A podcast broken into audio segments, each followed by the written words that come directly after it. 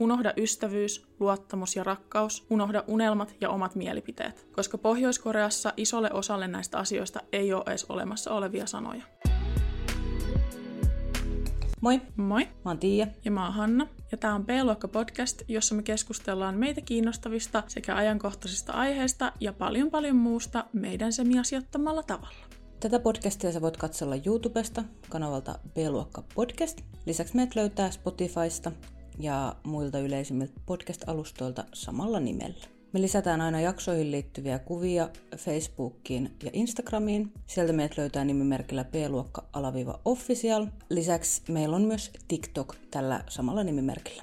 Käykää ihmeessä katsomassa. Meillä on myös pelikanava, jonka löytää YouTubesta nimellä B-luokka-pelit sekä Instagramista ja TikTokista nimimerkillä B-luokka-pelit. Jos kiinnostaa, niin käykää toki tsekkaamassa. Tällä viikolla meillä on taas tosi mielenkiintoinen aihe. Hanna on tehnyt taustatyötä ja tosi hyvästä aiheesta, joten sä voit varmaan ihan vaan aloitella. Mä haluan tähän alkuun nyt antaa tämmöisen disclaimerin. Meidän lähipiirissä on ollut nyt tosi paljon ahdistusta tämän vallitsevan maailmantilanteen takia. Melko lähellä tapahtuu jotain tosi järkyttävää, ja mä uskon, että se on monelle muullekin kuin vaan meidän lähipiirille ollut tosi ahdistavaa ja vaikeaa käsiteltävää. Ja tästä syystä mä oon antanut monelle neuvon, että aina välillä on vaan terveellistä olla seuraamatta uutisia ja kuuntelematta tämmöisiä vakavia aiheita vaikka podcastien kautta. Tässä jaksossa esiintyy äärimmäiseen hätään ja kurjuuteen liittyviä aiheita, me tullaan käsittelemään kuolemaa ja lapsiin kohdistuvaan väkivaltaan liittyviä asioita. Jos nämä aiheet tai tämä ajankohtainen tilanne aiheuttaa sulle ahdistusta, niin mä suosittelen, että et kuuntele tätä jaksoa, pidetään itsestämme ja toisistamme huolta. Tätä podcastia voi aina tulla kuuntelemaan tänne jälkikäteen ja myöhemmin. Tämä jakso säilyy täällä. Meillä on esimerkiksi se pelikanava, jossa me ei ollenkaan keskustella mistään vakavista aiheista. Siellä pääsee nauramaan ja pitämään hauskaa. Linkki löytyy tuolta biosta. Jos sä jäit kuuntelemaan tätä jaksoa, niin tervetuloa keskustelemaan meidän kanssa Korean demokraattisesta kansanvallasta, eli Pohjois-Koreasta. Oot sä niin ollut ikinä kiinnostunut Pohjois-Koreasta? Onko sulla jotain niin kuin, tiedätkö, tietoa tästä aiheesta? Mikä, mikä on sun tämmöinen alku, alkutilanne tässä? No siis, mä tiedän oikeastaan vaan sen, mitä te ootte puhunut. Niin kun, että mulla ei siis kiinnostavia juttuja, mutta mä en ole esimerkiksi itse hirveästi koskaan kaivellut mitään tietoa tai tämmöistä.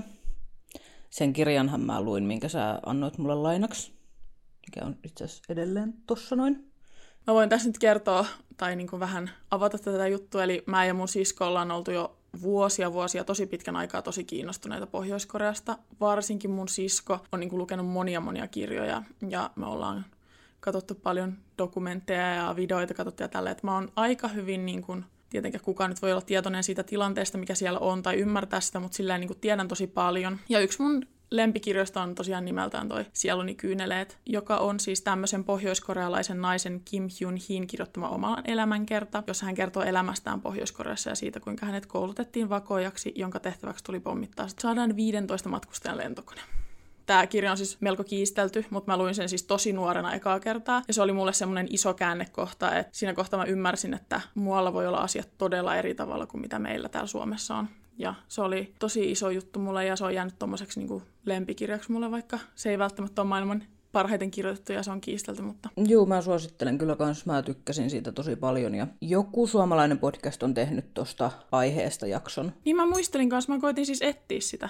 Joo, mä nyt en muista, että mikä, mikä podcast se mahtoi olla, mutta tosiaan se oli myös hyvä se jakso. Pitäisikö meidän etsiä se jostain, mikä jakso se mahtoi Me, ko- me koitetaan etsiä se ja laittaa se tonne alas. Mun piti siis ihan ensin tehdä kässäri pohjoiskorealaisesta Pleasure Squadista, joka on siis tarkkaan valittu ryhmä nuoria naisia, joiden tehtävä on viihdyttää ja antaa nautintoa Pohjois-Korean diktaattorille Kim Jong-unille sekä muille maan korkeaan elittiin kuuluville henkilöille. Mutta sitä kässäriä tehdessä mä aloin miettiä, että monet ei oikeasti varmaan tiedä mitään yksityiskohtia siitä, millaista elämä voi olla Pohjois-Koreassa, ja sen takia voi olla tosi vaikea ymmärtää, miten perheet antaa lapsiaan tämmöiseen tehtävään, jos ei tiedä mitään koko maasta tai sitä tilanteesta. Mä uskon, että suurin osa tietää jotain, esim. että Pohjois-Korea on suljettu maa, tai että sieltä pakenee ihmisiä paremman elämän toivossa, ja monelle Pohjois-Korean johtajan nimi Kim Jong-un voi olla tuttu. Mä halusin nyt tehdä tämmöisen hyvän pohjajakson, jossa puhutaan vähän yleisesti Pohjois-Koreasta ja sen ihmisten elämästä. Ja sen jälkeen mä haluaisin myöhemmin tehdä sitten muita vähän yksityiskohtaisempia jaksoja jostain Pohjois-Koreassa olevista asioista. Mä haluan tässä nyt mainita, että mä en ole mikään politiikkanero, eikä ole Tiiakaa. Mä en voi, enkä aio kertoa tässä tarkasti siitä, miten Pohjois-Korean politiikka toimii. Me ei tänään puhutaan mistään vaikeista termeistä, joista puolet ei ymmärrä mitään. Mä haluan ennemminkin kertoa vähän semmoisia perusjuttuja, joista mä oon tässä vuosien aikana lukenut ja etsinyt tietoa. Unohda hetkeksi kaikki, mitä sä tiedät maailmasta. Unohda kaikki ne asiat, mitä sä pidät itsestäänselvyytenä. Kännykkä, tietokone tai sähköt, suihku, puhdas vesi tai ruoka. Unohda ystävyys, luottamus ja rakkaus. Unohda unelmat ja omat mielipiteet. Oikeasti unohda, koska Pohjois-Koreassa isolle osalle näistä asioista ei ole edes olemassa olevia sanoja. Mutta älä unohda, että jopa seinillä on korvat, koska yksikin virhe voi kadottaa sun koko perheen vankileireihin tai julkiseen mestaukseen. Korean demokraattinen kansanvalta, eli epävirallisesti Pohjois-Korea, on valtio Itä-Aasiassa, Korean niemimaan pohjoisosassa. Pohjois-Korean väkiluku on arviolta noin 25 miljoonaa ja maata johtaa diktaattori Kim Jong-un, joka on maan kolmas hallitsija isänsä ja isoisänsä jälkeen. Mä kuuntelen paljon K-poppia, eli korealaista poppia, ja asia, johon mä oon aina välillä törmännyt, on, että ihmiset ei oikein käsitä, että Pohjois-Korea ja Etelä-Korea on kaksi eri, niin kuin erillistä maata, erillistä asiaa. Nämä kaksi maata on kuin yö ja päivä. Samaan aikaan kuin Etelä-Korea on monella tavalla todella edistynyt ja menestynyt maa, Pohjois-Koreassa ei suurimmaksi osaksi ole sähköjä. Pohjois-Koreassa on vain yksi termi rakkaudelle, ja se on rakkaus maata ja johtajaa kohtaan. Jo lapsesta asti pohjoiskorealaiset kasvatetaan ja koulutetaan propagandan ja valheiden avulla. Lasten huoneita voidaan koristella sotilaspukuihin puetuilla eläimillä, jotka ampuu aseilla toisia eläimiä. Lasten kirjoissa ja piirretyissä on sama teema. Koulussa opiskellaan propagandaa ja ylistetään johtajia Kim Jong-unia ja tämän isää ja isoisää. Ympäriinsä on piirrettyjä julisteita amerikkalaisten paskiaisten ilkeistä ja kuvottavista naamoista kertomassa omaa tarinaansa. Pohjois-Koreassa amerikkalaisia kutsutaan siis amerikkalaisiksi paskiaisiksi, niitä ei amerikkalaisiksi kutsuta. Se voi kuulostaa tosi omituiselta tässä, kun mä oon suomentanut sen tällä tavalla, mutta se on siis ihan asia, vaikka se onkin semmoinen hauska meille, hauska termi jotenkin. Lapsille on myös oma partiolaisia vastaava ryhmä, jossa lapset muun muassa leikkivät ampuvansa vihollisiaan, oppivat itsepuolustusta ja laulavat yhdessä lauluja. He laulavat käännettynä muun muassa olevansa itse pommeja ja aseita johtajilleen. Jo lapsesta asti pohjoiskorealainen osaa pistää rakkaan johtajansa hengen omansa edelle. Tuleeko sulla niinku jotain tästä, jotain oloja? Siis mä oon järkyttynyt. Kyllähän mä nyt oon Kyllähän mä nyt tiedän, että siellä on ihan hirveetä, mutta jotenkin nyt kun sä kerrot tota, niin se jotenkin niinku, tulee vaan semmonen olo, että mitä vittua. Tai niinku, että miten jossain voi olla tollasta? Jep. Niinku miten? Mä oon koittanut vähän konkretisoida tässä ja niin kuin luoda semmoista selkeää kuvaa tässä tekstissä siihen, että olisi semmoisia selkeitä vertauksia, miten voi vähän ymmärtää suomalainenkin, että mitä se oikeasti on siellä, tiedätkö? Koska musta tuntuu, että vaikka mä oon vuosia etsinyt tästä tietoa ja ollut tosi kiinnostunut tästä ja näin, niin vasta ihan tässä viimeisien pari vuoden aikana mä oon oikeasti osannut ymmärtää sen tavallaan, tai ei sitä voi edes ymmärtää tietysti, mutta osannut vähän konkretisoida omassa mielessä sen, että mitä niiltä ihmisiltä puuttuu, mitä ne ei välttämättä ymmärrä ja mitä niillä ei ole, tiedätkö? Se on vaikea katsoa semmoisen niin tämmöisen hyvinvointivaltion kuplan takaa tämmöisiä asioita. Onko Pohjois-Koreasta niinku siis jotain oikeita kuvia vai onko ne kaikki niinku semmoisia kulissikuvia? Ei, ei kaikki ei ole kulissikuvia. Toki kaikkia niitä kuvia tai mm, suurinta osa niistä kuvista pitää katsoa vähän semmoisen niin tiedon läpi, että ne on luultavasti tavallaan lavastettu meille. Mutta varsinkin viime aikoina Pohjois-Koreasta on tullut semmoisia kuvia ja videoita niin kuin tässä viime vuosien aikana, jotka on siis siitä ihan oikeasta elämästä ja oikeasta tilanteesta. Mua niin kuin kiinnostaa se, että jos ei siellä ole esimerkiksi sähköjä, niin asuuko ne oikeasti siis ne ihmiset jossain hökkeleissä siellä? Vai niin kuin mikä se, mikä se niin kuin on se meininki? Pohjois-Korea on siis täysin luokkiin jaettu maa. Niistä luokista on niin kuin tosi silleen vähän tietoja, että niistä tietää ainoastaan Pohjois-Koreassa ne ihmiset, jotka siellä niin kuin eliitissä työskentelee näiden luokkien parissa. Pohjois-Koreassa on semmoinen järjestelmä, että luokista ei voi nousta ylöspäin, että voi vaan laskeutua alaspäin. Esimerkkinä, jos on pariskunta, jonka vaikka nainen on tosi korkealuokkainen ja kuuluu eliittiin ja mies kuuluu vaikka keskiluokkaan, jos ne menee naimisiin, niin se nainen automaattisesti laskeutuu sinne keskiluokkaan. Eli siellä ei voi nousta niin kuin ylöspäin, mikä siis siis millä varmistetaan se, että sieltä ei voi niin kuin kapino, kapinallisit että nousta niin kuin sinne eliitin joukkoon. Aa, aivan. Joo, ja eliitti asuu suurimmaksi osaksi Pyongyangissa, joka on siis Pohjois-Korean pääkaupunki. Siellä asuu muutama miljoona ihminen, ja niillä siellä on niin kuin tämmöisiä luksusasioita. Niitä ei siltikään voi verrata esimerkiksi meidän elämään. Mitä se luksus tarkoittaa? Käytännössä? Niillä on sähköt, niillä voi olla paljon enemmän käytössä rahaa ja tällaisia asioita. Elitillä on kuitenkin semmoisia tiettyjä juttuja ja vastuualueita, mitä niin kuin esimerkiksi normaali kansalaisella ja köyhällä pohjoiskorealaisella ei ole. Esimerkiksi kaikki korkean eliitin asunnot ja nämä on siis, siellä on semmoisia mikrofoneja, että niitä äänitetään jatkuvasti. Vaikka näillä pohjoiskorealaisilla eliitillä tai näillä henkilöillä, korkeamman tason henkilöillä on enemmän rahaa käytössään, niin esimerkiksi kauppojen hyllyillä ei ole elintarvikkeita. Eli jos on jotain tämmöisiä aitoja kuvia Pohjois-Koreasta, niin suurimmaksi osaksi niillä elintarvikepaikoista tai tämmöisissä kaupoissa ja marketeissa, niin niissä ei ole hyllyillä lähes mitään. Ja jos niissä on jotain niin kuin tämmöisiä tuorennäköisiä hedelmiä tämmöisiä, niin ne on niin kuin muovisia ja niitä on vaan siellä täällä vähän niin kuin täyttämässä hyllyjä. Eli vaikka sulla on rahaa, niin sulla ei välttämättä siltikään ole tiedätkö, mitään hirveän hienoja asioita. Ja siis onko se niin, että siellä ei ole ollenkaan internettiä vai? Ei, ei niillä ei ole nettiä siellä. Ja siis tämähän on tosi tämmöinen iso juttu, mistä ihmiset usein keskustelee, tai kun mä oon nähnyt YouTubessa videoita, kun ihmiset reagoi niin pohjois niin jotenkin ne ei käsitä sitä, että miten ihmisillä, mitä ihmiset tekee internetillä, jos suurimmalla osalla ei ole sähköä. Ja siellä eliitissäkin, niin joillain ihmisillä voi olla niin kuin kosketus, näyttäisi ihan tämmöisiä älypuhelimia, mutta niistä on hajotettu nämä SIM-korttipaikat, eli niillä ei ole mitään mahdollisuutta päästä niillä niin verkkoon. Siis Kim Jong-unhan on, hän on siis esimerkiksi opiskellut Sveitsissä. Hän on opiskellut koulussa, jossa on esimerkiksi paljon käsitelty valtiooppia ja tämmöisiä asioita. Että hän on ihan täysin tietoinen ja hän on nähnyt ulkomaailman ja näin. Hän jopa niin kuin ilmeisesti osaa puhua saksaa semi sujuvasti, koska siellä Sveitsissä niissä kouluissa niin hän puhuu saksaa ja hänellä oli siis ystäviä, jotka oli niin kuin saksankielisiä. Et kun usein mietitään sitä, että onko Kim Jong-un uhri ja mitä ikinä, eihän se nyt koko elämänsä siellä ole asunut missään Sveitsissä tai mitään, se on vaan opiskellut siellä joitain, joku parisen vuoden ajan, hän ei ole niin sokea ulkomaailmalle missään tapauksessa.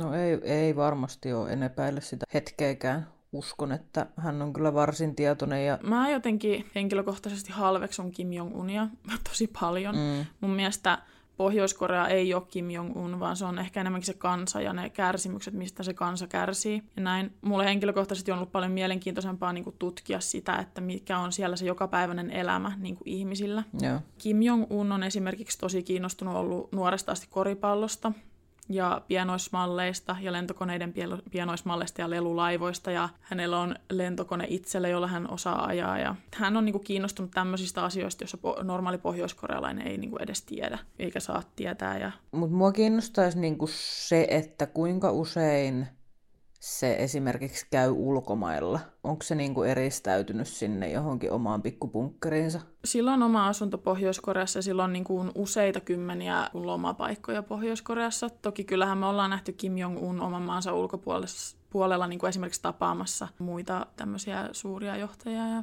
näin. Esimerkkinä esimerkiksi Donald Trumpia taisi olla tapaamassa ja Siis kyllä mä uskon, että hän niin kuin esimerkiksi katselee ja on tietoinen esimerkiksi tämmöisestä ihan normaalista viihteestä. Hän on esimerkiksi tiedettävästi ollut tosi kiinnostunut nuorempana niin kuin just nimenomaan Hollywood-elokuvista ja tämmöisistä. Joten... Eikö se ole sillä että sinne ei saa viedä mitään viihdettä? Sä voit joutua vankilaan siitä, jos sä viet sinne jotain. Siis Pohjois-Koreassa ei saa katsella mitään maan ulkopuolista viihdettä missään tapauksessa. Siitä voi joutua mestatuksi, jos sulla on semmoista sun hallussa. Se on ihan niin kuin... Mestatuksi? Kyllä, sut voidaan tappaa, sun perhe voidaan tappaa. Tämä on niin kuin pahin. Kyse on niin kuin oikeasti niin kuin henkeä uhkaavista asioista. Eikö toi nyt ole vähän liiottelua? Pikkasen ylimitotettua. Niin, mutta se, se pitää sen kansan hallussa, teet Pelko. Se on niin kuin ihan sairasta. Pohjois-Korea on propagandan mukaan paratiisi, paras paikka maailmassa. Johtaja eli diktaattori tekee propagandan mukaan päivät ja yöt töitä, jotta kansalaisilla olisi parempi elämä. Koulussa matematiikan tunnilla lasketaan käyttämällä esimerkkinä kansan yhteistä vihollista Amerikkaa. Pohjois-Koreasta loikannut Jeonmi Park kertoo koulussa laskutoimitusten olleen seuraavanlaisia. Jos on kymmenen amerikkalaista paskiaista ja ammut niistä viisi, kuinka monta amerikkalaista paskiaista sinun tulee vielä ampua? Jonmi Park on siis Pohjois-Koreasta perheensä kanssa painunut nainen. Hän on nykyään ihmisoikeusaktivisti ja Jeonmilla on YouTube-kanava, jossa hän puhuu aktiivisesti omista kokemuksistaan ja Pohjois-Koreasta. Jeonmi kuvaa omaa lapsuttaan paljon ja kertoo hänen äitinsä opettaneen hänelle, että jopa hiiret kuiskii ja juorua, joten Jeonmi oppi jo lapsena pitämään ajatukset itsellään. Itse asiassa hänen kasvaessa Pohjois-Koreassa monet uskoivat, että maan diktaattori pystyy kuulemaan kansansa ajatukset, joten jopa ihmisten ajattelua hallittiin tällä tavalla. Mä tuun siis käyttäjiä on tosi paljon lähteenä tässä jaksossa. Et jos te osaatte yhtään englantia, mä suosittelen, että käytte katsomassa hänen videoita. Linkki löytyy jakson tiedoista. Ja tosiaan ajat on muuttunut tosi paljon. Jeonmin pakenemisesta tai sitten hänen loikkaamisestaan ei ole montaa vuotta, mutta siis Pohjois-Koreassa ilmeisesti kansa ei enää usko tätä propagandaa niin kuin samalla tavalla, mitä silloin on uskonut, kun hän oli siellä. Pohjois-Koreassa meille tavanomaiset ja arkiset asiat on vakavia, rangaistavia rikoksia. Yleisiä rangaistuksia on vankileirit ja mestaaminen. Jopa kokonaisia kyliä on mestattu rangaistuksena rikoksista. Vankileirit on täysin elinkelvottomia paikkoja, jossa vankeja pidetään armottomassa kurjuudessa ja heitä kidutetaan jatkuvasti. Vain kourallinen pohjoiskorealaisia on selvinnyt ulos maasta kertomaan, millaista vankileirillä voi olla. Suurin rikos on Pohjois-Korean johtajan Kim Jong-unin minkäänlainen kritisointi. On rikos kritisoida maan johtoa, ja sen lisäksi, jos Pohjois-Koreassa kuulee jonkun toisen kritisoivan johtajaa, on myös rikos olla kertomatta kuulemastaan viranomaisille jos selviää, että sä oot ollut vaikka paikalla, kun joku toinen on puhunut pahaa tästä Pohjois-Korean johdosta tai Kim Jong-unista tai kenestäkään näistä, niin se on myös rikos ja siitä voidaan myös rankaista ihan mestaamalla. Mun mielestä on niin kuin ihan todella uskomatonta, että miten tämmöisiä kusipäisiä ihmisiä ei kukaan saa kuriin. Pohjois-Korean el- elämistä ja olemista ja Kim Jong-unin perheen o- niin kuin olemista, niin sitähän rahoittaa esimerkiksi Kiina.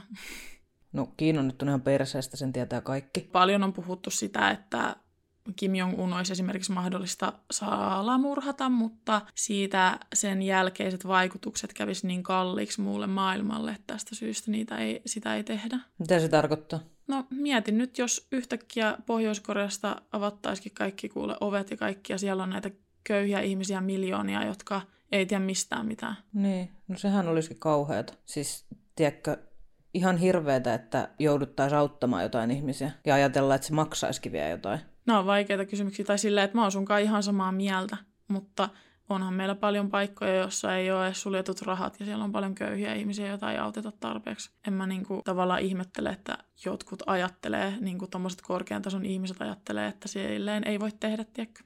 Tai että se on semmoinen valinta, mitä ei voida tehdä. Ja täytyy siis korostaa, että mä oon tästä asiasta täysin eri mieltä. Mun mielestä nämä ihmiset tulisi vapauttaa.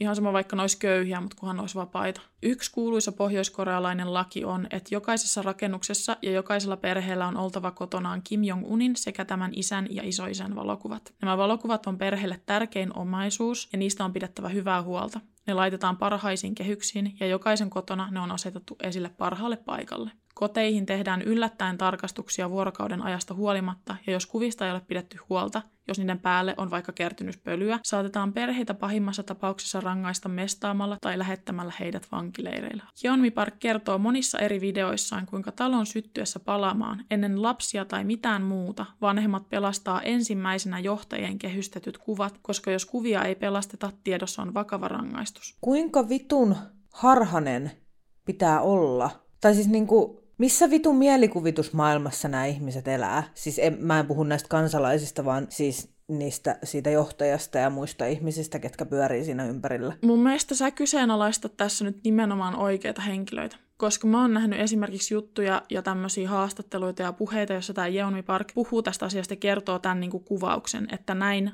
vanhemmat toimii, ne pelastaa ensin nämä kuvat. Ja ihmiset kyseenalaistaa sen, että miten ne vanhemmat pelastaa ensin nämä kuvat. Ja Jeonmi Park joutuu literally erikseen selittämään, että mitä helvettiä ne vanhemmat tekee niillä kuolleilla lapsilla, jotka tapetaan mahdollisesti, jos niitä kuvia ei ole heillä käsissään. Niin, siis, jep, siis ei, eihän niillä ole vaihtoehtoja.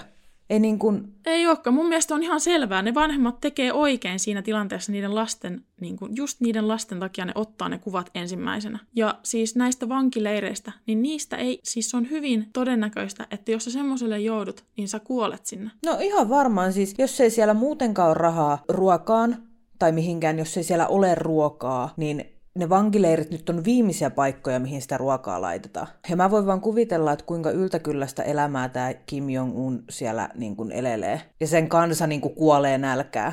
Jep, mutta siis esimerkiksi tämä Yeonmi Park kertoo, kuinka vasta kun hän pääsi pois sieltä Pohjois-Koreasta ja joku sanoi sille, että hei, kun siis siellä Pohjois-Koreassa uskotaan, että Kim Jong-un tekee kaikkensa, tiedätkö, että se uhraa itsensä kansansa eteen ja näin. Niin sitten joku sanoi sille, että hei, et sä näe, että siellä kaikki muut näkee nälkää, mutta toi äijä on lihava. Niin niin vasta silloin se niinku tajus sen päässä, että hetkonen, että ei se näe nälkää, ei se kärsi meidän eteen, se saa syödäkseen kyllä. Että jotenkin se on niin vääristynyt sen kansalaisen kuva siitä koko tilanteesta, että ne ei välttämättä käsitä sitä, että se, se ihminen on lihava, koska se on syönyt niin paljon. Vaan ne näkee sen usein silleen niin kuin jumalallisena olentona, että se on sen takia niin kuin sen näköinen kuin se on. Se käsitys sieltä, tai niin kuin jotenkin se todellisuuden taju on hyvin erilainen ja silleen tosi vääristynyt.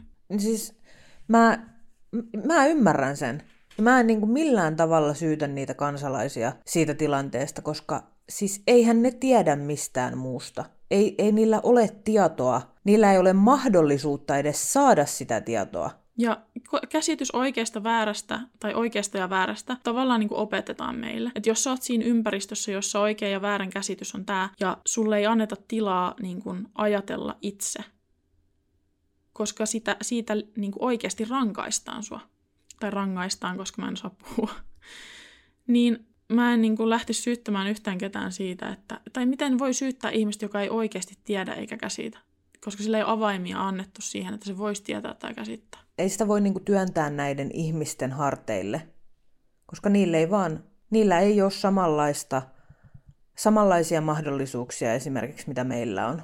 Niin, ja kun se on helppo sanoa tämän meidän niin kuin, kuplan läpi, tämän meidän tiedon läpi, sen mitä me tiedetään, että miksi ne tekee tuommoisia valintoja tai mitä ikinä. Toinen tämmöinen laki, josta moni on varmasti kuullut, on pakollinen sureminen. Esimerkiksi kun Kim Jong-unin isä menehtyi, alkoi sadan päivän suruaika, jonka aikana kansan oli osoitettava suruaan. Menehtyneen johtajan muistomerkillä oli käytävä itkemässä, ja sen lisäksi kaduilla ihmiset itki lohduttomana polvillaan suuren edesmennyttä johtajaansa. Jos vartija näki, ettei joku surut asianmukaisesti, siitä sai armottoman rangaistuksen, eli vankileiri tai mestaus nyt puhutaan siis, kun mä puhun rangaistuksista, niin nämä on ne rangaistukset, mitkä suurimmaksi osaksi ihmisillä on. Mitä korkeammassa asemassa ihmiset on, sitä enemmän se pystyy tekemään ilman, että se saa niin kuin näin tiukkoja rangaistuksia. Mutta ne on kuitenkin tätä tasoa, ne rangaistukset. Siis sanattomaksi vetää. Siis eikö siellä ole edelleenkin joku semmoinen, että sitten kun on sen tota, tämä kuolinpäivän vuosipäivä, Joo. niin sitten on myös joku tämmöinen, että pitää surra ja ei saa hymyillä eikä nauraa eikä mitään kyllä siellä on tämmöisiä kaikki erilaisia juttuja. Mä en nyt voi tarkkaan tässä faktana kertoa, että mikä, mitä silloin pitää tehdä, mutta kyllä juu. Isoimpia rikoksia on myös liikkumiseen liittyvät rikokset. Pohjois-Korea on lähes täysin suljettu maa, jonka omat kansalaiset eivät saa poistua maasta ilman erityislupaa. Tavalliset ihmiset eivät missään nimessä saa poistua maasta. Lisäksi tämän maan sisällä liikkumiseen vaaditaan myös erityislupa. Eli Pohjois-Koreassa ihmiset ei vaan voi tehdä vaikka kivaa pikkurinksaa naapurikylän illanviettänä, koska yksi, vaan harvoilla ja valituilla on lupa ajaa autoa, ja vielä harvemmat omistaa sellaisen, ja kaksi, kylien ja kaupunkien välillä ei saa myöskään liikkua ilman lupaa. Monet tietää sen, että se maa on suljettu, mutta aika monille varmaan voi tulla yllätyksenä se, että siis siellä maan sisälläkään. Jos sä asut jossain kylässä, niin se on se, missä hengaat. Siellä on niin kuin ihmisten maailma on tehty hyvin pieneksi, koska silloin se on helpompi hallita ihmistä. Näiden ja monien muiden rikosten lisäksi pohjois ei pysty ilmaisemaan itseään millään tavalla. Kaikki päätetään kansan puolesta, hiustyylistä, pukeutumisesta ja viihteestä luokkajakoon asti. Pohjois-Koreassa on naisille ja miehille etukäteen valitut ja hyväksytyt hiustyylit, joita kansan on noudatettava tai heitä rangaistaan. Näitä hiustyylejä on muutamia erilaisia, mutta ne on kaikki tosi samankaltaisia keskenään. Niissä ei ole niin mun silmään mitään isoja eroja. Ehkä pohjoiskorealainen näkee, että siinä on monta erilaista tyyliä, mutta mä oon vaan silleen, että kaikki on noita samoja. Naisilla ei saa olla lyhyitä hiuksia missään tapauksessa. Siitäkin rangaistaan mä oon joskus kattonut jotain näitä pohjois paineiden naisten videoita ja tarinoita ja puheita, niin niistä pari on ainakin maininnut, että joskus kun he halusivat niin kun osoittaa mieltä ja he oli niin epätoivoisia, niin he saattoi leikata heidän hiukset ihan lyhyeksi. Mutta Molemmissa tapauksissa kyse on tämmöisestä tosi korkeas, korkealla eliitissä olevasta henkilöstä, jota ei ole rankaistu samalla tavalla kuin esimerkiksi semmoista normaalia henkilöä tai normaalia kansalaista. En tässä nyt koita laittaa sille eliittiin semmoisen asemaan, että heillä olisi jotenkin helppoa, ei todellakaan, ei missään tapauksessa. Me ei pystytäisi käsittää sitä, mutta siis tuon tässä sen eron vaan ilmi, että ei normikansalainen pysty tekemään semmoisia asioita kuin vaan leikkaamaan vaikka hiuksensa lyhyeksi osoittaakseen mieltä. Pohjois-Koreassa muun muassa farkkujen käyttö on täysin kiellettyä. Niitä pidetään siis tietynlaisena amerikkalaisuuden symbolina. Joten niitä ei saa käyttää ollenkaan. Se on rangaistava teko, jos jollain on farkut jalassa. En kyllä tiedä, että mistä niitä sitten sieltä saiskaan, mutta Pohjois-Koreassa on elokuvia sekä musiikkia. Kaikki viihde on kuitenkin propagandaa ja johtajan ylistämistä. Jokaisella taloudella on myös valtion tarkistama radio, jota ei saa koskaan sulkea. Ja sitä radiosta kuuluu siis mitä ihmeellisimpiä uutisia sieltä saattaa kuulua, että rakas johtajanne on harjoittanut golf-harrastuksen ja ensimmäisellä kerralla tai ensimmäisellä lyönnillänsä onnistui saamaan pallon reikään. Niin kuin ton tyyppistä settiä siellä voi olla. Eli tämän johtajan ylistäminen, mun täytyy sanoa, se ei ole pelkästään sitä, että hän on niin kuin jotenkin vaan että hän auttaa teitä ja hän tekee kaikkensa, vaan se on myös semmoista, että se on niinku paras kaikessa. Se on niinku tämmöinen jumalallinen hahmo. pohjois on siis, siellä ei saa olla erilaisia uskontoja. Mä luulen, että yksi syy siitä, minkä takia esimerkiksi kristinusko ja raamattu on siellä täysin kiellettyjä, on se, että pohjoiskorealaiset johtajat on asetettu siis tähän kristinuskon, tähän raamattu kertomukseen, niin kuin näiksi jumalallisiksi hahmoiksi. Että jos joku pohjoiskorealainen lukee raamattua ja on yhtään sille osaa ajatella omilla aivoillaan, niin ne voi nähdä nämä yhteydet tämän Pohjois-Korean johtajien ja tämän kristinuskon raamatun niin kuin kertomusten välillä. Pohjois-Korean rajan yli kuitenkin salakuljetetaan maan ulkopuolisia elokuvia, sarjoja ja musiikkia, joita jaetaan katseltavaksi ja kuunneltavaksi. Iso osa kansasta on siis nähnyt, miltä maan ulkopuolinen elämä voi näyttää. Pohjois-Koreasta painut uudempi sukupolvi on kertonut, että Pohjois-Koreassa aikuiset osaavat jollakin tasolla erottaa, ettei propaganda perustu todellisuuteen. Tavallaan kun ihmisillä on nykyään enemmän ja enemmän kosketusta niin kuin tämmöisiin ulkopuolisiin elokuviin, sarjoihin ja musiikkiin, pystytään paremmin kyseenalaistamaan siellä Pohjois-Koreassa. Ne ihmiset pystyy kyseenalaistamaan, että miksi meillä ei ole näitä, miksi me ei saada pukeutua näin. Ja ehkä kun Pohjois-Koreassa siinä propagandassa annetaan semmoinen käsitys, että Pohjois-Korea on maailman paras maa, kaikkialla muualla on niin kuin paljon pahemmin ja huonommin asiat, niin pystytään myös ehkä helpommin kyseenalaistamaan sitä, että onko tämä totta, minkä takia täällä sitten näyttää tältä, tiedätkö? Tämmöistä niin salakuljetusta, kun että näitä elokuvia ja sarjoja musiikkia on tullut sinne. Sitä on tapahtunut jo pitkään, mutta se on niin nyt oikein yleistynyt. Mutta samaan aikaan Kim Jong-un on tiukentanut näitä rajoja ja rangaistuksia, eli se on entistä vaikeampaa saada sitä käsiin. Mutta ilmeisesti tämmöinen ilmiö on, jossa ihmiset, kun ne osaa nyt kyseenalaistaa enemmän sitä, että mikä on totta ja mikä ei, tai edes kertoa vähän tai ymmärtää sen, että meillä valehdellaan joistain asioista, niin se, että asioita tiukennetaan ja kielletään, aiheuttaa joissain ihmisissä semmoista vähän kapinamaista reaktioa. Monet ihmiset siellä ilmeisesti enemmän ja enemmän haluaa tästä syystä niin kuin saada sieltä ulkopuolelta tietoja asioita. Voisiko tämä niin kuin olla semmoinen merkki siitä, että ehkä jossain vaiheessa ne ihmiset niin kuin sais tarpeekseen? Mikä sun mielipide niin kuin? Meidän kaltaisilta ihmisiltä tulee tämmöisiä kysymyksiä paljon ja paljon tätä keskustelua, mutta sitten Pohjois-Koreasta loikanneet ihmiset aina on valmiita muistuttamaan siitä, että, tiedätkö, että se olisi eri asia, jos me vaikka elettäisiin sitä elämää, mutta me ei niinku tavallaan tiedettäisi mistään mitään. Ja sitten yhtäkkiä me saataisiin tietoa ja sitten me oltaisiin silleen, että hei, mitä vittua. Mutta kun siellä kyse on kuitenkin, niinku, kun mä puhun näistä rangaistuksista, että siellä voidaan vaikka lähettää ihminen sinne vankileirille tai niinku mestata, niin ne rangaistukset ei ole ainoastaan sille henkilölle, jotka tekee niitä rikoksia. Eli jos mä teen rikoksen, pohjois jos mä olisin pohjoiskorealainen, mä tekisin rikoksen, vakavan rikoksen, joka voi olla tosi pienikin asia, niin kuin me ollaan tässä keskusteltu. Se rangaistus ei ole ainoastaan mulle, vaan se on myös perheelle ja jopa sukupolvien ajaksi tulevalle sun perheenjäsenen näin. Se niin kuin vaikuttaa tosi moniin asioihin kokonaisia perheitä mestataan, kokonaisia perheitä ja sukuja lähetetään vankileireille. Se, että joku edes loikkaa sieltä Pohjois-Koreasta, ja siitä siis on tehty nyt hyvin vaikeaa. Sieltä tosi harva pääsee nyt loikkaamaan pois. Niin se, että joku edes lähtee sieltä, vaatii semmoista niin kuin epätoivoa ja rohkeutta ja kaikkea, koska kyse ei ole pelkästään siitä, että mitä sulle tapahtuu, vaan mitä niille ihmisille, jotka merkitsee sulle paljon, tapahtuu sen jälkeen, kun sä lähet. Niin kun miettii näitä asioita ja sitä, että koko ajan kiristetään monia eri sääntöjä ja tämmöisiä siellä Pohjois-Korean sisällä, niin vaikka syntyy tämmöistä niin kuin kyseenalaistusta ja tämmöistä, niin se on tosi epätodennäköistä, että ne ihmiset, joidenka voitaisiin odottaa tekemään tämmöistä kapinaa, eli ne, jotka on niin kuin tosi altavasta ja asemassa tässä maassa, niin että ne tekisi asialle oikeasti mitään, tai edes pystyisi tekemään tässä, sillä asialle yhtään mitään se on mun mielestä hyvä uutinen, että siellä pyst- ihmiset katsoo niin näitä elokuvia ja sarjoja. Toisaalta siellä maassahan on ollut esimerkiksi opettajana semmoinen yksi nainen Etelä-Koreasta, tai jostain se opetti siellä englannin kieltä, ja se on tehnyt semmoisen TED Talkin, jonka näkee siis YouTubesta, mä voin linkata senkin tonne alas, niin se sanoi, että kaikista vaikeinta siellä oli olla hiljaa ja niin kertomatta kaikista niistä asioista, mitä se tiesi, mitä ulkomaailmassa on. Mutta samaan aikaan niin kuin se kamppaili koko ajan sen tiedon kanssa tai sen ajatuksen kanssa, että se tieto voi olla niille vaarallista. Että se on parempikin, että nämä ihmiset ei tiedä, että mitä ulkona on. Mutta miten, siis mua nyt ihan vaan kiinnostaa se, että mm, miksi sinne on päästetty joku ulkopuolinen, ensinnäkin se, ja toisekseen se, että miten sinne on päästetty, ketä se on opettanut, niin kuin kenelle se on opettanut sitä englantia, koska ne ihmiset, ketkä asuu siellä, niin eihän ne tee englann, englannin kielellä yhtään mitään. Se nainen, mitä mä muistan siitä keskustelusta ja voin varmaksi sanoa, opetti yliopistossa teknologiaa opiskelevien nuorten ihmisten englantia, tai niille ihmisille englantia. Se oli siis tämmöinen eliitti koulu. Tai sitten eihän semmoisiin kouluihin pääse niin opiskelemaankaan mitään muuta. Eli siellä kuitenkin on jotain kouluja?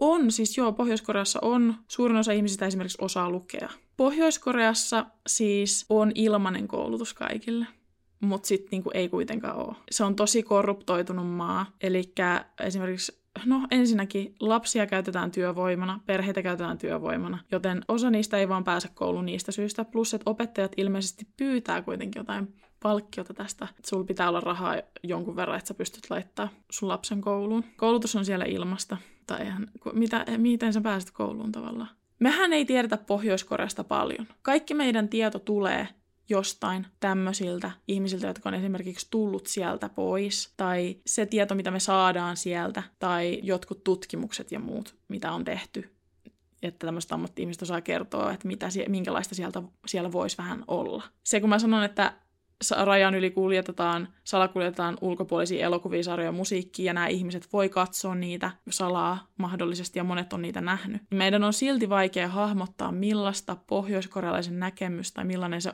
on ulkomaailmasta, kun se perustuu tarinoiden, elokuvia ja sarjojen varaan. Kyllähän mekin ollaan katsottu sarjoja ja elokuvia, eikä ne perustu todelliseen maailmaan, tiedätkö? Vaikka monet saattaa siellä kyseenalaistaa valtion, se perustuu täysin erilaisiin lähtökohtiin ja näkökulmaan kuin mitä me voitaisiin koskaan edes osata ymmärtää. Tosiaan vielä korostuksena maan ulkopuolisen viihteen hallussapito tai kosmetiikan käyttäminen on vakava rikos, jonka rangaistus on pahimmillaan kuolema.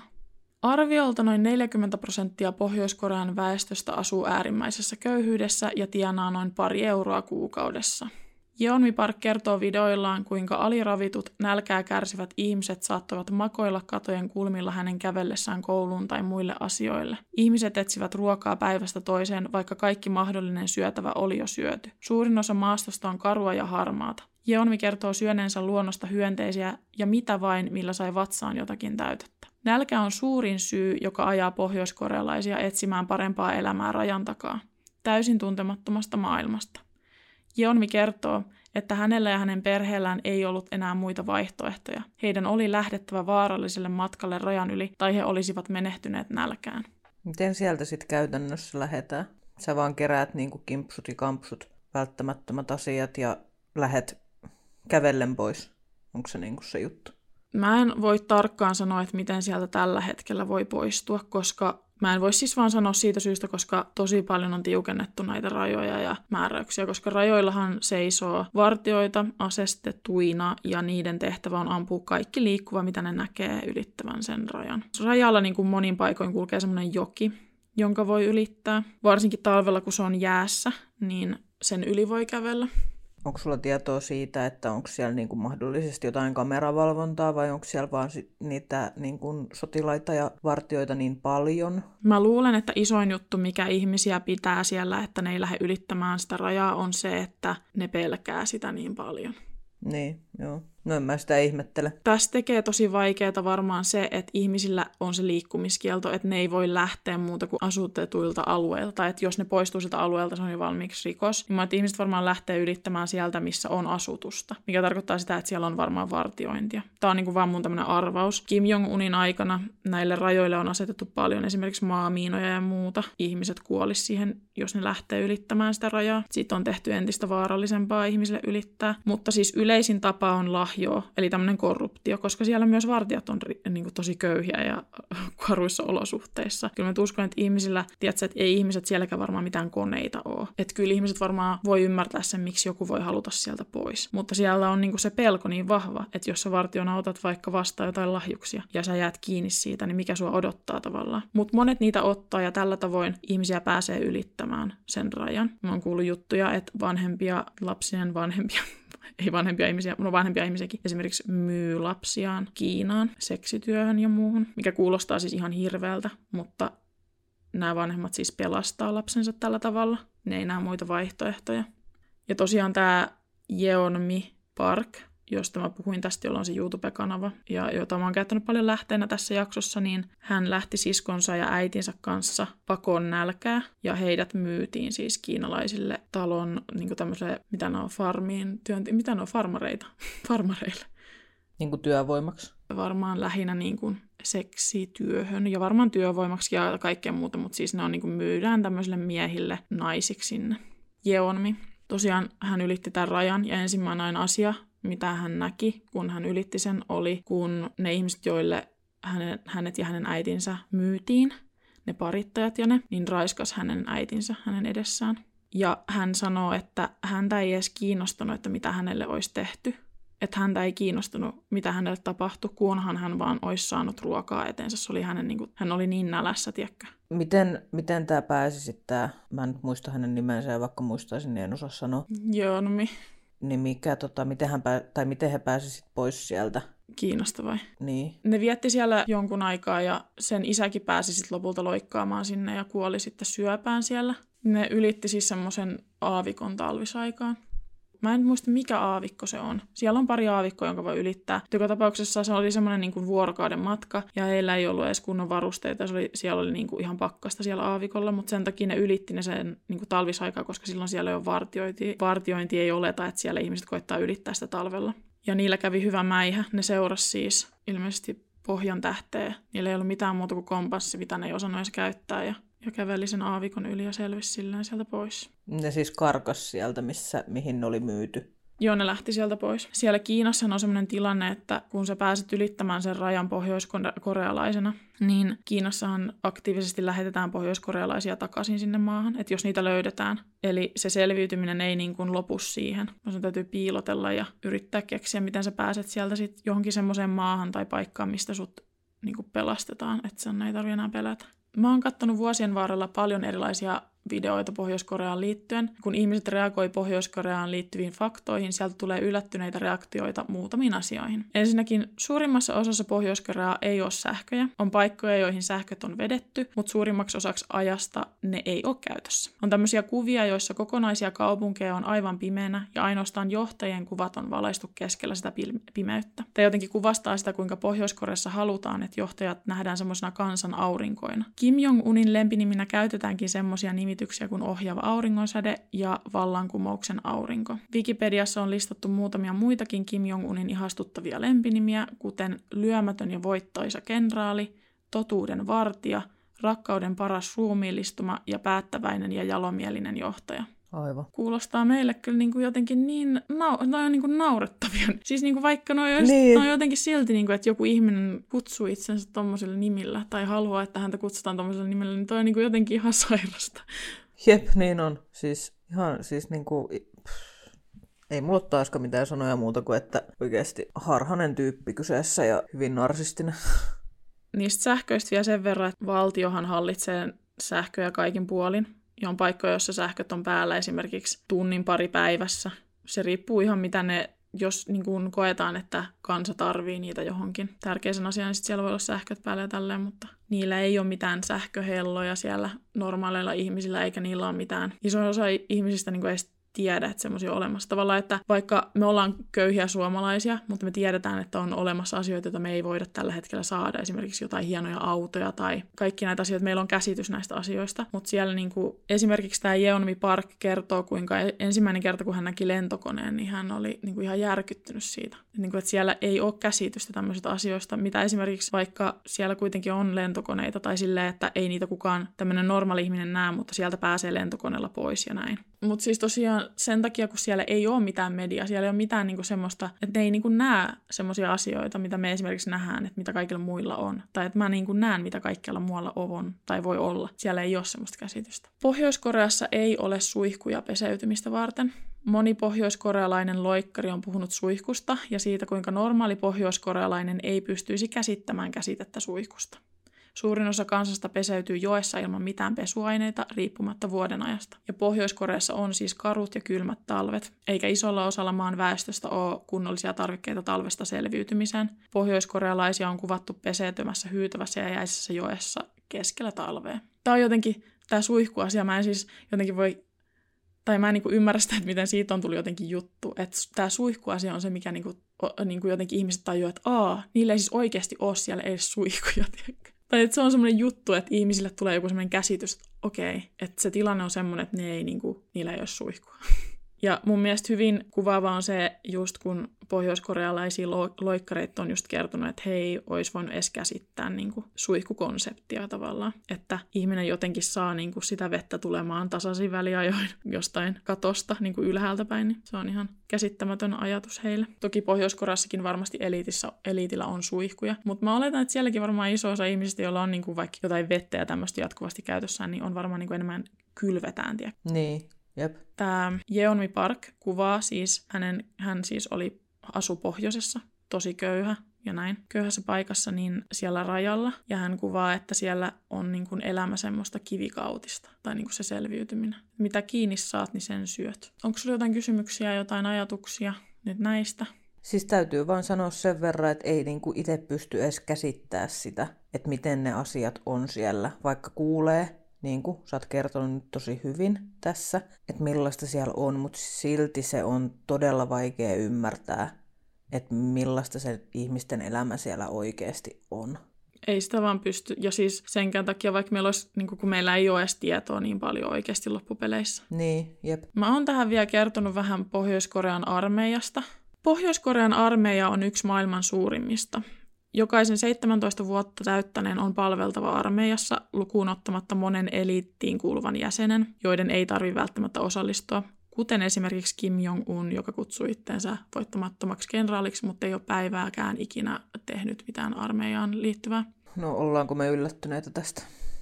Ei, mutta esimerkiksi hänen isänsä ja isoisänsä on käynyt armeijan jollakin tasolla. Miehet viettävät armeijassa arviolta 10-13 vuotta ja naiset 6-8 vuotta.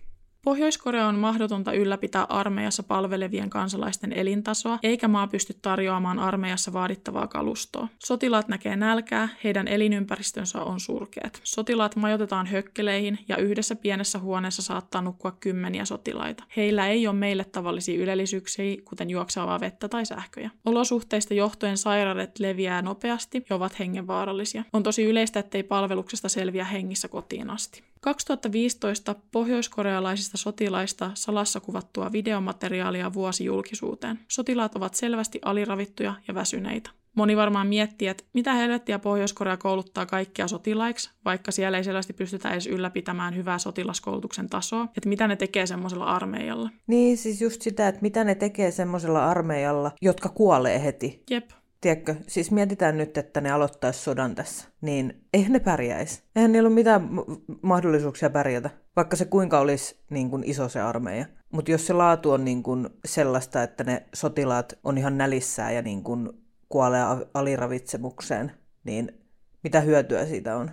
Jep, ja mun täytyy antaa tässä yksi aika iso fakta, mikä siis on todellinen, mutta sitä ei pystytä silleen tarkkaa, kun Pohjois-Koreassa ei ole niinku semmoista, sieltä ei tule ulos semmoista tarkkaa tietoa ihmisten niinku keskipituudesta nä- tai näin, mutta pohjoiskorealaisten ja eteläkorealaisten keskipituus on eri. Eli koska Pohjois-Koreassa on niin pitkään jo oltu nälässä ja näin, niin siellä ihmiset vaan on koko ajan lyhyempiä ja lyhyempiä. Kun taas Etelä-Koreassa ihmiset on koko ajan pidempiä ja pidempiä, koska niillä on niinku ruokaa ja näin. Eli ne sotilaat on niinku tosi pienikokoisia ja sairaaloisen laihoja, koska niillä ei vaan ole ruokaa siellä. Jos mä oon ymmärtänyt oikein, tätä armeijaa koulutetaan lähinnä maan sisällä tapahtuvia konflikteja varten. Yli puolet sotilaallisessa koulutuksesta on aivopesua ja propagandaa. Armeijassa palvelevia sotilaita käytetään myös ilmaisena työvoimana. Eli se ei ole ihan niin kuin ehkä siitä varten se armeija tehty, mitä niin kuin, miksikä, tai kun meilläkin on täällä armeija ja monessa maassa on armeija, niin sen avulla pystytään ihmiset tavallaan pitämään ruodussa myös. 2021 Kim Jong-un ilmeisesti ymmärsi, että hänen sotilaansa olivat todella huonosti ravittuja. Hän henkilökohtaisesti määräsi, että jokaisen sotilaan tulee saada päivittäin ainakin yksi ateria, jossa on jonkinlaisia papuja. Jos näin ei toimita, sotilaskomentajia rankaistaan ilman armoa. Mutta siis tässä maassahan ei ole tarpeeksi papuja tämmöiseen, tiedätkö? Niin. Näitä sotilaita lähetetään hakemaan papuja ja ne joutuu viemään niiden köyhiltä kyliltä ruokaa, jotta ne ei saa rangaistuksia itse siitä niiden komentajilta. Kim Jong-un siis siirtää tämän ongelman vaan toisille ihmisille. Ei siellä maassa sen enempää papuja ole. Kaikki pavut, mitkä siellä on, niin menee jonkun suuhun, tiedätkö? Et se, että armeijassa komentajat saa ruokittua sen armeijan niin kuin, sotilaita, niin joutuu ottaa ne pavut jolta, jonkun toisen suusta pois. Tässä on taas tämä kysymys, että Kim Jong-unilla ei joko ole mitään käsitystä, onko, tai sitten sitä ei kiinnosta. Ja kuten me tiedetään, niin hänellä on käsitys kyllä, että mitä siellä tapahtuu. Jep. Mä uskon vaan, että sitä ei vaan yksinkertaisesti kiinnosta.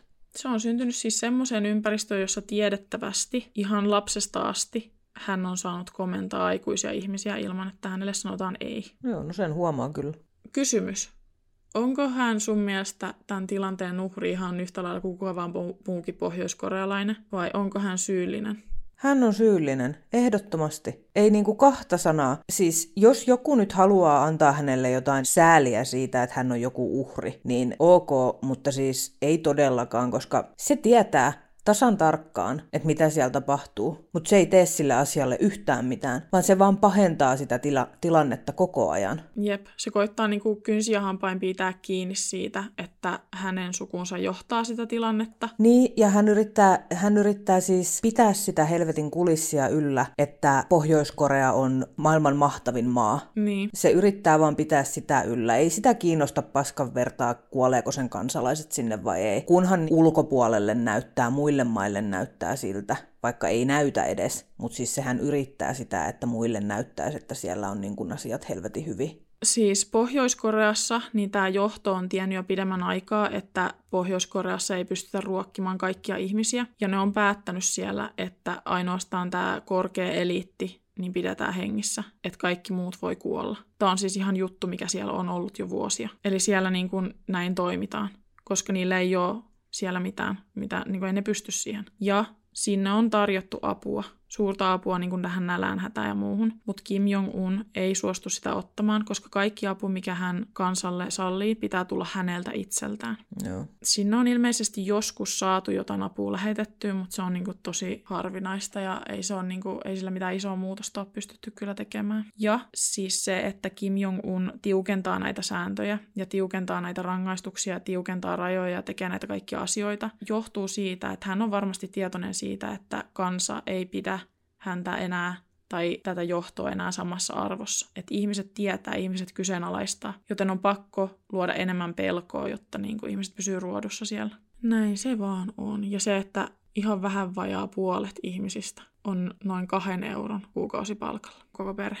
Siinä oli tämmöinen perusjuttu Pohjois-Koreasta ja täytyy sanoa siis, mähän voisin puhua tästä paljon enemmän. Tämä oli täysin tämmöinen pintaraapasu ja mä koitin vähän niin kuin miettiä, että mikä olisi semmoisia asioita, mitä niin kuin semmoinen ihminen, joka ei välttämättä tiedä paljon mistään mitään, niin mikä olisi semmoista niin kuin tietoa. No kyllä tässä ainakin mulle tuli tosi paljon uutta tietoa, että tykkäsin kyllä ja ihan mielenkiintoista sit, jos päätät vielä tehdä myöhemmin jaksoja tulee ainakin siitä Pleasure Squadista tulee jakso joskus tulevaisuudessa, lähitulevaisuudessa. Ei nyt ihan just tässä, mutta jossain vaiheessa. Sieltä on niin paljon semmoista. Mä en halunnut tässä just sen takia mennä silleen tosi spesifikisti niin kuin tiettyihin aiheisiin, että tosi tälleen pintaraapasu, koska mä haluan oikeasti keskustella näistä asioista sitten vielä myöhemmissä jaksoissa vähän tarkemmin. Jos teillä tulee jotain mieleen, mistä haluaisitte kuulla Pohjois-Koreaan liittyen, niin saa ehdotella ja mitä mieltä te olitte? Oliko tässä nyt jotain semmoista, mikä tuli teille ihan uutena juttuna? Kertokaa, kertokaa. Ja meillähän saa tosiaan muitakin jaksoehdotuksia laittaa, joko videon kommentteihin tai sitten Instagramissa tai Facebookissa yksityisviestillä, tai sitten meillä on myös sähköposti, mihin voi lähettää sähköpostia. Se on bluokkapodcast at gmail.com,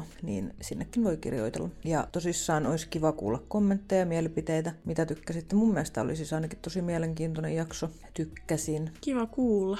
Mun täytyy siis sanoa se, nyt mitä enemmän ollaan tehty tätä podcastia, tässä on tullut jo muutamia semmoisia jaksoja, mitä mäkin on tehnyt semmoisista, jotka oikeasti kiinnostaa mua ja joista mä ehkä oikeastikin tiedän jotain tiedät, ja tehnyt näitä. Ja mua on niin kuin jännittänyt. Esimerkiksi se aikaisempi Princess Diana jakso, mua jännitti tosi paljon niin kuin laittaa se. Ja siitä tykättiin, ja säkin sanoit, että säkin tykkäsit tiesit tosi paljon. Niin... Mun mielestä se oli yksi meidän parhaista jaksoista, ellei jopa paras jakso mitä meiltä on tähän mennessä tullut. Eli jos, et, jos ette ole käynyt kuuntelemassa edellistä jaksoa, niin käykää ihmeessä kuuntelemassa. Voin suositella hyvin vahvasti. Tätä podcastia sä voit tosiaan katsella YouTubesta kanavalta P-luokka podcast. Lisäksi Spotifysta ja muilta yleisiltä podcast-alustoilta. Sen lisäksi meillä on Instagram ja Facebook, mihin lisätään aina jaksoihin liittyviä kuvia. Sen löytää nimimerkillä P-luokka-official. Meillä on myös TikTok. Se löytyy samalla nimimerkillä. Käykää katsomassa.